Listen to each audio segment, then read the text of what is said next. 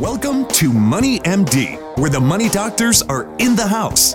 We're giving out prescriptions for better financial health and making smart decisions with your money. We give common sense solutions to your complex problems. And now, here are the doctors. John, we have a great show lineup for today, as usual. You know, we're going to start off talking about how to save big in your home. I mean, everybody wants to save money, but a lot of times they overlook the obvious, and that is around your home. There's a lot of ways to save money. You can save thousands of dollars a year. And so we got the ways to do that. So stay tuned for that. Yeah, and then we're going to follow up with the discussion on um, the market. Um, looking back, Steve, uh, you know, ten years, um, and uh, you know the markets have done relatively well. There's been some sectors that have done better than others, but uh, not many people uh, predicted the uh, the increases um, that we've seen in the markets. And, um, so really the, the, the story is, is, you know, the prognosticators out there, they don't do a very good job. They don't know what's going to happen in the markets. They don't know what's, what's going to happen next, next week in them. So got to be very careful making decisions based on what you're seeing in the markets. We're just going to kind of go back in history a little bit and show how uh, a lot of people missed um, after the Great Recession what the markets have done.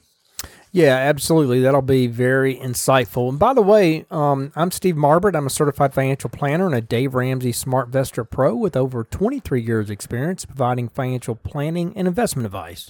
And I'm John Travis, also a Dave Ramsey SmartVestor Pro. I have an MBA in finance and have been helping corporations and individuals with planning for over 25 years. And we're excited to have you listening to us today on our weekly show. Our podcasts are up every Friday afternoon. Yeah, check out our website, moneymd.net. We have the uh, podcast link. Uh, links on there. We have a couple hundred that you can listen to if you're uh, interested in that. A lot of different topics, and we also have some tools on the website that you can check out. Actually, some retirement planning and some other really good um, you know, spreadsheets that we put out there that our, our clients have, have given us good feedback on. And we have a Facebook page we post and also a Twitter. Matthew's tweeting on a daily basis in August. So if you haven't seen some of those tweets, there's some really good ideas in there. Absolutely. And you can reach us by email. We'd love to hear from you. You can email us directly at info at moneymd.net or you can uh, link to us right off the website. We're going to start off here with the financial fact of the week. Yeah, this is talking about long-term care. I, I got a, an, an, article that I looked at, and there's God, there's like hundred statistics on long-term care, but um, I pulled two of them out. One of them is uh, about half the people turning age 65 will have some type of long-term care need during their lifetime. So, got about a 50-50 chance. And if you do have to go into a nursing home, um, that stay is usually less than two years. So, if you're buying a long-term care policy you know, I, we usually recommend around a two year policy. You can get a three year. Um, it's just going to be a lot more expensive. But if you right. look at the averages, that's probably what you ought to be buying on, unless you have some kind of family history. Yeah, I was talking to a client this week who has a six year long term care policy, and they were wanting to go to a lifetime policy. And I was oh, like, goodness. you know, most people do not spend more than six years in a nursing home. And you know the cost of that is is almost prohibitive. Oh, no doubt. To go that long or, or longer. So uh, yeah, two years usually usually gets it done. You know what I really like though. I mean, long term care is expensive. What I really like to see is people saving a lot of money in an HSA policy. That's right. HSA account, a health savings account.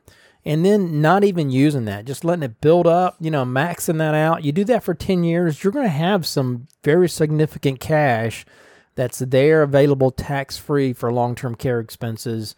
You know, if you if you ever need it. So, um, you know, there are lots of ways to cover long term care, but HSA you, is a good one. You need to think about it. Yeah, an HSA is a great way to do that.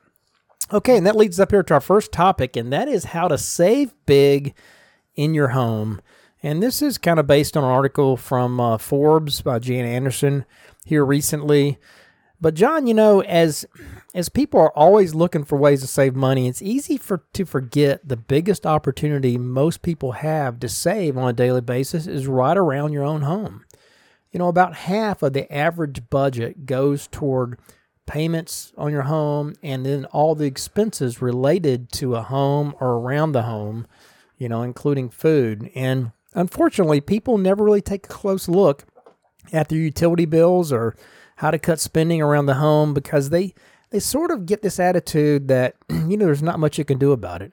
Um, it's kind of like grocery shopping when people kind of get tunnel vision and they keep shopping at the same place and they neglect to realize that you can save about a third on groceries if you go from the highest price grocery store down to Walmart or Aldi, as we've talked mm-hmm. about before, right? Um, but you know, there are countless ways to save a lot of money around the home, and while some of those may seem small, they add up and they can make a big difference over time.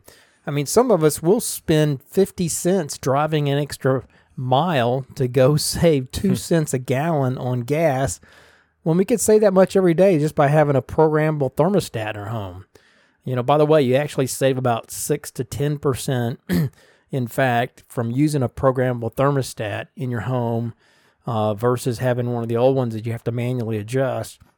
So that's about 140 to $240 per year on a $200 a month power bill. So that's that's pretty good. That's it know? adds up. It adds up, you know. So as my dad used to say, son, don't step over a dollar to pick up a penny. you know. So let's first focus on those dollars and let's take a look at some of the places you can save money right around your home. Yeah, the first one is insulation. And I mean, you know, most of us have attics, and if they're unfinished, take a look up there. I mean, you should see insulation between the beams. Uh, should be at least six inches of it everywhere you know, more like 10 inches, probably down in this area and certainly up in the northern part of the U.S. because it gets cold up there and obviously very warm down here. So, you know, if there's inadequate insulation uh, or the insulation appears to be damaged, you may want to consider installing new insulation. There's a great guide from the uh, Department of Energy on attic insulation. It includes specifics on how much you should um, have depending on where you live. And uh, many states actually offer financial incentives, up to a 75% refund, for instance, to encourage homeowners to better insulate their homes. So check it out. Yeah, insulation's a big deal. You know, in these hot summer months, um, you definitely want to have at least R19 insulation in your ceiling. Um, you know, but but R24 R38, it's even better. Uh, so you want to make sure your house is well insulated. So that's a key. Second one here is air leakage. So it's kind of in the same vein. You know, look at the penetrations under your sinks and other places to make sure that there is not big cracks where air is leaking in, which is common. You know, whenever your pipes come through the walls and things and through the floor, usually there are some pretty big cracks there. Now, older houses, they used to not spray foam in those penetrations. So, you know, you can buy a can of great stuff, spray foam um, from like Lowe's or Home Depot. You can fix this problem for only a few dollars and it'll save you a ton on power, uh, electricity over time. Um, and while you're at it, you know, check out your doors and windows. Make sure they're not big gaps or air leaks around your doors and windows, as most older houses do have. Um, if so, you know, buy some weather stripping and then go to work sealing every possible point of leakage. You know, tighten up your home from air leakage will save you a bundle over time. There's usually more heat loss through air leakage around the house than there is through the wall you know, through the transfer heat through the walls themselves. So trying to cool a home that's not well sealed is kind of like trying to cool your tool shed. you know, it's expensive. So the majority of your heating or cooling is lost through air leakage in the average home. So take a look at that. Yeah, another one on the list is cut the cord. I mean, there are millions of Americans that are finally cutting the cord to the monthly cable cost and it you know allows them to save $100 plus in some cases of unnecessary fees a lot of people are switching to Netflix and Amazon Prime video s- subscriptions. Um, you know, but there are also other ways to get cable channels without needing to pay that monthly fee. The the local news, the weather, sitcoms, cooking shows. You know, there's a lot of different um, movie channels out there that you can get for free with a digital antenna. And in fact, most broadcast stations offer additional regional programming absolutely for free. So, you know, you can get a digital antenna that simply attaches to your current uh, HD TV and has up to 30 miles range. So it's nothing like the rabbit ears that you know we used to have on our TVs many many years ago. Um, if you find you're not watching you know as much TV as you used to, then this could be the perfect solution, and you can save a lot of money on a monthly basis. Yeah, you can also just watch your shows over the internet. You know that's what Kathy does at home. I mean, every night, so she never watches TV off the uh, you know DirecTV that we have in our house. So mm-hmm. yeah, I mean cutting cutting the cord on direct uh, on any uh, cable or even you know the the satellite TV uh, is a great way to save a lot of money. Obviously, um, in your home. So that's something to consider. And then do your own home repairs. And you know, I know some of it may seem unimaginable, imaginable to do your own home repairs, but fixing some things around the home, you know, is not really rocket science, and you simply have to be willing to try. So there are some big savings here that you don't want to overlook. You know, and I'm not talking about adding on a room or doing remodeling the bathroom, although a very handy person could even do that and save tens of thousands of dollars. I mean, we're simply talking about things like simple plumbing, electrical, refinishing floors. You know, these are not difficult or risky, and the rewards are great. I mean, for instance, changing a light fixture yourself could save you a couple hundred dollars compared to calling an electrician and will make it a lot more likely that you're going to, you know, change to that energy efficient LED light in your kitchen instead of the old fluorescent bulbs that, you know, the fixture that keeps burning out the tubes and needs a new ballast um, and is energy efficient, inefficient. So, changing a plumbing fixture, for instance, would certainly save you hundreds as well. Um, it only takes, you know, disconnecting a couple supply lines and a drain line um, you know, eh, yeah, sure, it may require you getting under the sink, but it's not as hard as it seems. You know, you can lay down pillows, you know. be, be comfortable. you do. You want to lay down pillows, you got to commit to the job, but, you know, it's really not that difficult once you get under there. So, uh, you know, if you really want to save some serious money, though, I mean, then then do your own painting. Um, just about anyone can do that. It does take some time and some patience. You know, the key is to use a small enough you know, brush for the trim so you avoid getting paint everywhere. Um, so you got to have some patience. You got to have the right tools. You know, redoing your floors or another job that will save you thousands of dollars. Again, you know, it's it, simply takes time, and you know, you don't have to. You don't want to underestimate the power of watching several YouTube videos to learn how to do just about any home repair. But doing your own home repairs will save you a ton of money. Yeah, just a quick story. When we built our house, um, gosh, back in 2002, I did the, I painted. Uh, so we got a quote okay. for the painting. And I'm like, man, I can do this. So we rented a painting, uh, paint machine. Okay. And I, you know, put garb on and I painted the entire house twice. Wow. And um, okay. I think the estimate was probably, I don't know, $12,000 to paint. And wow. I did it for about two. And there you I, go. I mean, it was yeah. on a Thanksgiving weekend. Yeah. I remember it like it was yesterday. So well, uh, I remodeled three bathrooms. You know this, yeah, and. Uh, I had a quote for fifty thousand dollars, and uh, you know I did it for about five. Yeah. So uh, you can save a lot of money. Pretty good, man. No That's doubt. great. Yeah. Another one here on the list is um, do your own um, lawn service. I mean, buy a spreader you know, if I know you like the way your lawn looks um, since you had that lawn service, but you know, you can pay fifty to hundred dollars per month to make sure that your lawn looks good. And you can do this yourself. Uh, you know, you can. It's going to take a little bit of time, about 30 minutes per month. Um, you need a cheap broadcast spreader and a little know-how. So you're going to to do some research and start spreading your own chemicals to save a couple hundred dollars a year, maybe even more. Depends on what you have you know currently done. You know, you follow a simple schedule like uh, spreading pre-emergent every um, spring and fall, and you got to fertilize in in March, May, and July with a good weed and feed type fertilizer. So probably six or seven applications um, can save you a bundle, and your lawn's probably going to look pretty good. Yeah, absolutely. That's not something hard to do. I, I certainly do that around my house, and uh, you can get everything you need, and it really doesn't take very much time. Again, it's just getting the right chemicals and kind of having a schedule and knowing what what to do. Um, yeah, and then stop over insuring your home. Um, it's amazing how many people don't do the math on their homeowner's policy, and you know, yet worse. I mean, they just there, there's um, you know homeowner policy that you probably have never filed a claim on. Um, so taking your deductible up to say four to five thousand dollars will save you hundreds of dollars a year compared to a de- default deductible of say thousand dollars. Um, so make sure your deductible is up there, um, since you should have an emergency fund to cover the small claims up to five thousand dollars anyway. And then make sure that the value stated for your home is not inflated as well. You know, insurance companies they're only going to pay you the actual value of your home and your belongings um, if something happens, like you have a fire. So it doesn't help you to overinsure your home. And companies, they'll often they'll raise the value by some inflation factor each year, even with a house house prices haven't increased in your area. So take a look at the value in your policy. Make sure it's reasonable. you know, a 20% reduction will probably save you 20%, um, which would be hundreds of dollars every single year. Um, another one here is drop the home warranty. You know, home warranties and other maintenance agreements, they rarely ever pay for themselves. So drop any home warranty that you have on your house itself, you know, like a home maintenance warranty or heating and air service agreements that you have on your home. These will likely cost you bundles over time. They will not save you much in the event of repairs since they are riddled with exceptions and exclusions. So be careful of that. Yeah, another one here is is drop the home phone. I know you guys have, have done this one, and uh, we've been considering it for a while. We just haven't pulled the trigger on it, but um, you know it can be up to fifty bucks a month. Um, you know ours is a little less than that. We, ours is about thirty.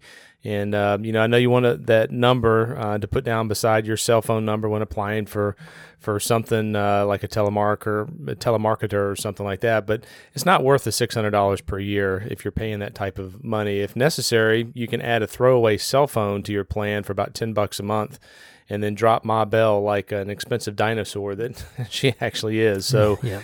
you, you, probably never answer your home phone uh, very much, and uh, it's costing you you know hundreds of dollars. Um, so I've had that one on my list for a while. Again, we just haven't pulled the trigger on it. Okay, gotcha. Yeah, and then they have all those add-ons to your phone bill. You know, all the taxes and fees and oh, stuff yeah, that yeah, yeah. make no sense whatsoever. So get rid of all of that. So there you go. And the last one here is do your own pest control. You know, I, I know you hate spiders and roaches, and you don't want to deal with the nasty chemicals to, to keep them at bay. But you know, those chemicals are a lot cheaper and easier to use than they used to be. Um, you know, you can buy a two gallon sprayer and a quart of a uh, chemical called Suspend SC, is what I use. You can get that right off the internet for maybe $30 for a quart of that um, concentrate. And you know, you read, of course, you got to read all the safety precautions, you know, but the bottom line is it's safe to use indoors. Only takes a couple ounces every three months or so to cover your entire house um, in a couple gallon sprayer. And, you know, most, like most indoor pesticides, it's odorless. It lasts for months around the baseboards and doors of your house. It'll keep the pest out um, year round. Only takes maybe 30 minutes four times a, a year to spray. Mm-hmm. Um, so it's an easy way to save hundreds of dollars if you're paying for, you know, a pest control service like most folks are. And that way you'll save several hundred dollars and uh, you know you'll be in control of it if there's ever a flare up of those pesky critters anytime in between. Um, so if you apply these nine things that we just covered, you know you can easily save thousands of dollars over the next year in your own home. Um, these are kind of the low hanging fruit, you know, in your quest for saving money um, and positioning yourself for retirement and the other goals in your financial future. So there you go. And that leads us up here to our question of the week. Yeah, this question has to do with um, investing. And um, this person it says, I'm invested 100% in single growth stocks in the U.S. Is that risky?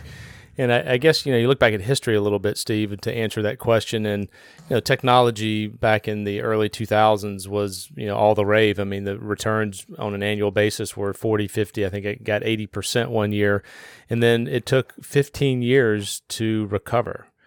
And yep. so when you're so yep. narrowly focused like that, um, you're setting it is much riskier to invest in one single asset class than being diversified. So you hear exactly. the Dave Ramsey's of the world, you know, talking about being diversified. There's a reason for that because one asset class can go for a decade or two and not make any money. That's right. And I mean, what we would consider great diversification would be to have eight or 10 different asset classes like small stocks, large stocks, international, U.S., value, growth, blend, um, even some bonds in there um, to help protect you when markets are down. So you want to be spread out in a lot of different asset classes. You want to make sure they're true asset classes, not just different names for funds, but they truly are invested in different type stocks without a lot of overlap. So, uh, but that's a great question of the week. All right, and that leads us up here to our next topic, and that is, um, you know, the the the market increase that everybody missed, right? I mean, this is just you can't predict the market. That's right. That's right. I mean, this goes back into you know the Great Recession in 2008 and what people were, were saying and so forth. And um, you know the the low of the market, Steve, was March the 9th of 2009, and there weren't a lot of people out there saying, "Hey, you know, it's time to buy." Right. Right. They were uh, a lot of negative articles. There was one gentleman out there. Uh, his name was Jeremy Jeremy Grantham, who stated in January of 2009 that he thought stocks were not were not dramatically cheap, but he thought it, they were worth buying, and he expected uh, you know a good return over the next seven years, and they did a little bit better than what he was predicting. But in hindsight, 2009 economists they had the right starting point. They believed that a single overwhelming economic trend would really drive the the next decade stock market results. Unfortunately, they were unable to identify that trend emphasizing instead two predictions that that didn't happen. So all these smart people with all this data, they went to school for it. You know, this is what they do for a living. They they weren't able to um, to identify the trends. Yeah, that's right. I remember 2009. You know, in March when the market kind of bottomed out after the Great Recession, and people were just felt like the market was going to be depressed for decades mm-hmm. um, following that, and that the economy was going to be depressed for decades. And that's what people were predicting. You know, the economic consensus back then from 2009 was the arrival of the new normal. Um, for decades, the United States had goosed its economy through deficit, deficit spending, aided by um, consumer borrowing, and that bill had come due, is what they thought. You know, they said to pay it, the nation would be forced to tighten its belt, cut spending, and be strengthening its balance sheet and those actions would depress GDP for years to come and probably decades to come, thereby impairing stock prices. So, um, you know, they got some of that right. I mean, GDP was pretty weak, but mm-hmm. it wasn't the kind of response that they thought. It was very unpredictable, and that's what we see throughout history. Yeah, and they, they like you said, they were, were broadly accurate on that. Uh, belts were not tightened, um, so they missed that. U.S. citizens nor the government um, have the habit of scrimping. Um, but GD, GDP expansion was, was very light. Um, not once during the recovery did the real GDP as measured by you know one calendar to the next did it never reach three percent, and uh, that figure had been commonplace you know, going back into the 80s and, and the 90s as well, it had always exceeded that mark. And what the forecasters overlooked that was that the GDP growth doesn't matter that much, which is interesting. They all knew that um, that to be so, but seven years before, there was a um, a, a, a, a, book written about um, the uh, it's called the Triumph of the Optimist, and it uh, to much acclaim. They were, they basically said there's little correlation between a country's overall overall economic growth and the performance of the stock market. And they also noted that um, you know they continued along the customary path. So GDP and the stock markets are not correlated, is what they said. Yeah, that's right. And the reason that GDP growth trends tend to be immaterial is that although it does signal increased economic activity in a country, there's no telling who gains from that activity, is what they're saying. Um, you know, it could be, you know, the oligarchs that are uh, who kind of scoop the, the up the nation's uh, output in their offshore bank accounts, you know, and then they benefit from it. Um, it, it might be labor, which tend to devour those benefits in the form of wage increases. You know, it might be empire building CEOs who plow their company's cash into unprofitable new ventures is kind of what they're where they're going with this. Um, you know, but there are many ways to spend GDP growth besides increasing corporate profits, and corporate profits are the only one of those that really helps the stock market long term. Yeah, and that's where they missed on this. They, they said GDP is going to be low, so therefore the, the stock market um, would would correlate with that. And um, in the case of the U.S., you know, most of the GDP growth went into boosting corporate profits and, and more. I mean, they they um, benefited from a historic advantage over labor, which kept the cost very low, and and also they refrained from making large capital investments, which kept the margins high. And uh, U.S. companies you know, have made money. You know, they've done very well. Um, you know, the S and P 500 real earnings had only exceeded eighty dollars on two occasions back in 05 and 06. And since 2010, they've been above that mark every single year. So, um, you know, the the corporations have plowed that back into um, the profits, which ultimately drives the stock market. That's right. Ultimately, stock prices are determined by two factors. Um, there's corporate profits and there's inflation. And the new normal greatly underestimated the benefit of corporate profits to to stock prices. And you know, obviously, the market recovered. I mean, the market was at at an incredibly low number back then. I think the Dow was around 6,000 back in, you know, in March of 2009. And, um, you know, it was a little inconceivable now thinking that the market would stay at that level for a long period of time, but that's what. That's what people were estimating back then. Yeah, and then you know another thing they they really missed on is quantitative easing. Um, you know, fears about quantitative easing uh, were overestimated. Uh, the hazard, um, eh, you know, exiting the 2008 financial crisis, global global governments wished to uh, stimulate the economies, but had difficulty doing so um, because their short-term rates were near zero. So then they turned to an unconventional approach. Uh, this is called quantitative easing. And that's basically where the central banks would purchase government bonds in the open market, and uh, that would have some advantages supporting bond price prices and also increasing the money supply. And you know, th- there are a lot of critics out there, um, you know, flooding the money supply to an even greater extent uh, than was already done with short-term rates. Um, people thought it would, would bring inflation. And uh, so financial markets would, would tumble. The banks, you know, plunged into a fresh crisis, and so there was a lot of um, overhyping on the, the quantitative easing. It actually helped significantly. Yeah, it, it is a little shocking that we didn't see inflation fall in that period because so many people were predicting it. And they were also predicting a collapse in the bond market as a result of this. Um, you know, this quantitative easing and so much money being out there and all that being poured into bonds and the great bull bull market in bonds prices. Um, that obviously has not occurred. You know, bond prices far from being in a temporary bubble, kind of remain firm. Um, you know, they have lost some money as interest rates have risen here more recently, but not to the level that, that people were predicting back then, just from just from the the pullback in quantitative easing. And you know, the dollar is stronger against the euro, um, British pound, and the yen.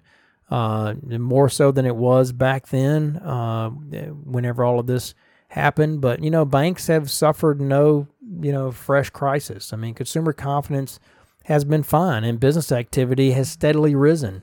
So none of the quantitative easing warnings that they thought back then have come true, and it just shows how unpredictable all of this is. I mean, you things that look so obvious Mm-hmm. are not so obvious, and they don't turn out so obvious. And if you get you know one of one of four wrong, then you might as well not have guessed because again, you can't you can't bet against it. Yeah, I mean, and, and you know, this article goes on to point out that a lot of it was uh, politically motivated, right? So, Yep. You know, as you're as you're out there today, um, you know, looking at headlines and people making predictions about the stock market or sectors or um, whatever they're predicting, they they have no idea. There's there's too many factors that influence the market, and and I mean there's thousands of them, and there's no way that a human or even a computer can predict all those thousands and the direction they're going to go. So I guess the takeaway here, Steve, is. Uh, you know, there was a, it was a scary time. Um, you know, I know a lot Yep. of people went to cash during that period. Yep. If you if you stayed in the markets, you your balances increased.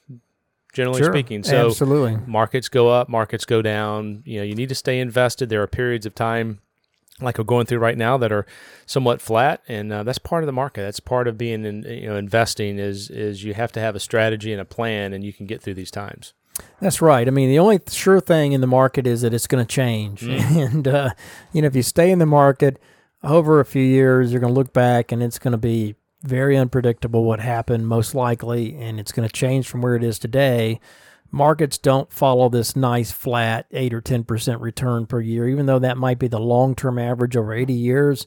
There are very few periods where it's close to that. That's right. It's it varies greatly. That's what stock markets do, and but you have to be in it for the long term to be able to take advantage of those gr- good returns that they do historically provide um, over time. So don't try to predict a market. Is really is the moral of the story here. But um, it's a great look back at history.